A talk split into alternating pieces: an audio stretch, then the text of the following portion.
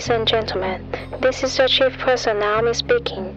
On behalf of Captain Sherry Cheng and his crew, we would like to welcome you on board Sherry Airline, flight number FM 74019. Thank you for choosing Sherry Airline.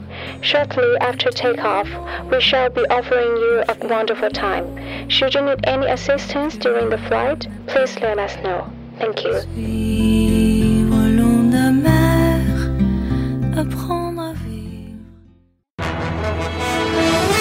各位听众，晚上好。晚上好，今天是二零一六年七月二十六号，星期二，农历的六月二十三。欢迎收听日节目。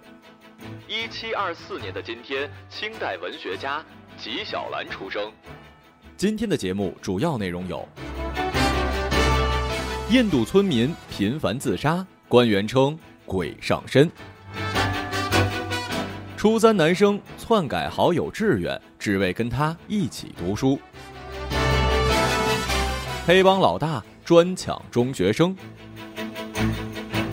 武汉一学校借大雨敛财，或被处罚两百万元。下面请听详细内容。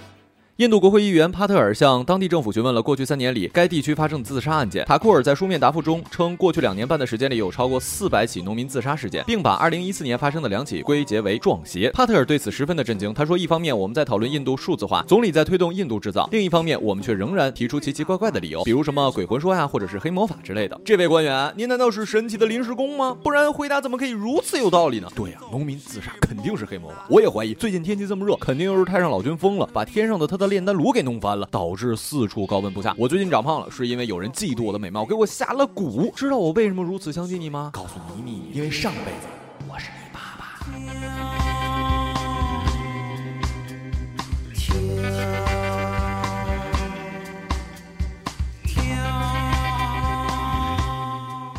小季是陈贵镇南山中学的一名初三毕业生，今年中考分数不错，分数也高出了他心仪的大智实验高中录取分数线五分。十五号，小季打算用手机查一下自己的录取结果，却发现自己填报的志愿由大智市实验高中变成了大智市第六中学，并且已经被大智六中所录取了。随后他就报了警，在黄石大智公安局网安部的配合之下，锁定了篡改小季志愿的嫌疑对象陈某。二十二号的早上，陈某被传唤至派出所，对自己篡改季某中考志愿一事供认不讳。中考之后，陈某发挥不大理想，只能考上大智六。中等到今后两人无法在一起读书了，陈某的心情十分沮丧。七月八号的下午三时，他登录了中招网，成功的猜出了季某的用户名跟密码之后，登录系统将小季的志愿改为了大智六中。目前，陈某因涉嫌非法改变计算机系统数据罪被依法刑拘五日，但由于其未满十六岁，依法不予以执行。哎呀，我是说你兄弟情深，还是说嗯激情过分了？这下好了，的确变成一个学校的，但是这哥们儿应该做不成了。别说你是兄弟，就算是女朋友做这种事儿，我也忍不了啊。感情都是这样的，抓得越紧，走得越快。湖南长沙四十五岁的周建国，化名失业在家多时，喜欢抽烟、喝酒、赌博的他，没了钱便想出了扮演黑社会老大的方式，对学生实施路口抢、借口鞋、被踩，多次讹上了中学生，连续作案六次，黑帮老大栽在了公安民警的手上。审讯的时候，平时凶神恶煞的黑老大却坦言说：“小学生没有钱，大学生我也搞不定，只能专抢中学生了。”黑老大可以啊，看来在投入一件事业的时候，还是做了相对充足的市场调研啊，知道自己的受众是什么，然后针对目标受众采取对应的手段，业绩貌似还不错嘞，只可惜用错了地方。就像我说的，你既然有这么精明。的眼光跟手段，出去之后干点别的，一定能赚大钱。而且打劫中学生其实很危险的，尤其是在东北的话。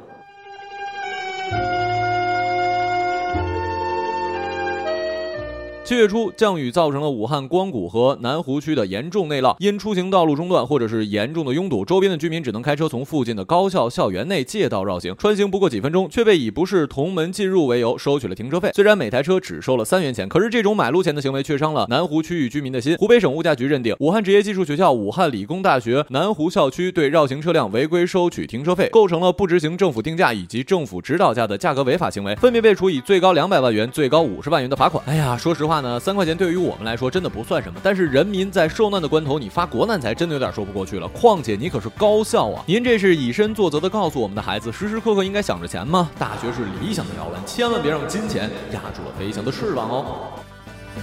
突然想到理想这个词儿，嗨，我又想到了现实的生活。今日人物：葛慧杰。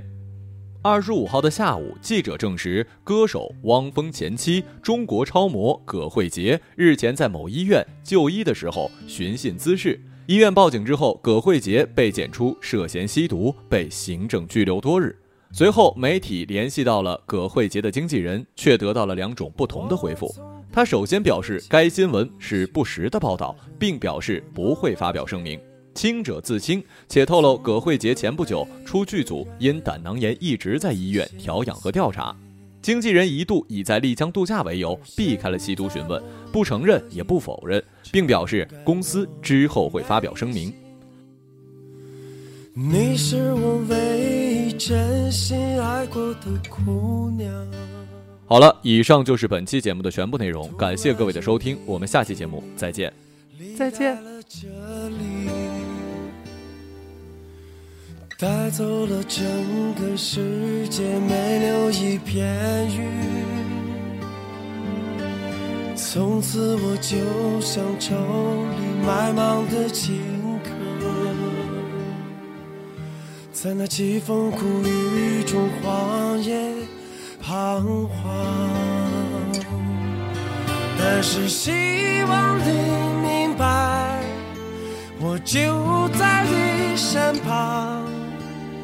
无论你在多远的地方，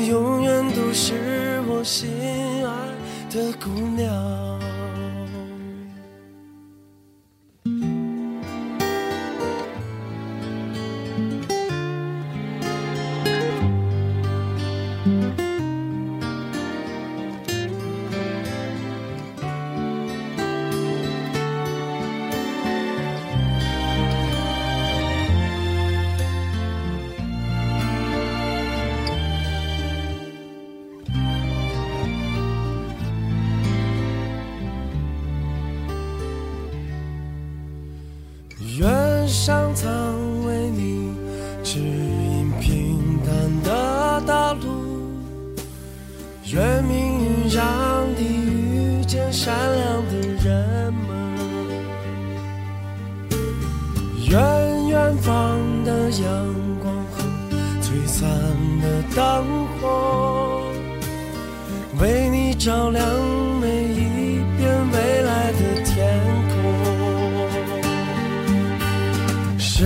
就像一条奔腾的河流，将生命中的一切悄悄带走。而我的心就像那翻涌的浪花，永远陪着你，哪怕是海角天涯。只希望你明白，我就在你身旁。无论你在多远的地方，直到你变了模样，直到你把我遗忘，你依然会是我心爱的姑娘。只希望你知道，我就在你身旁。无论你在多远的地方，直到我。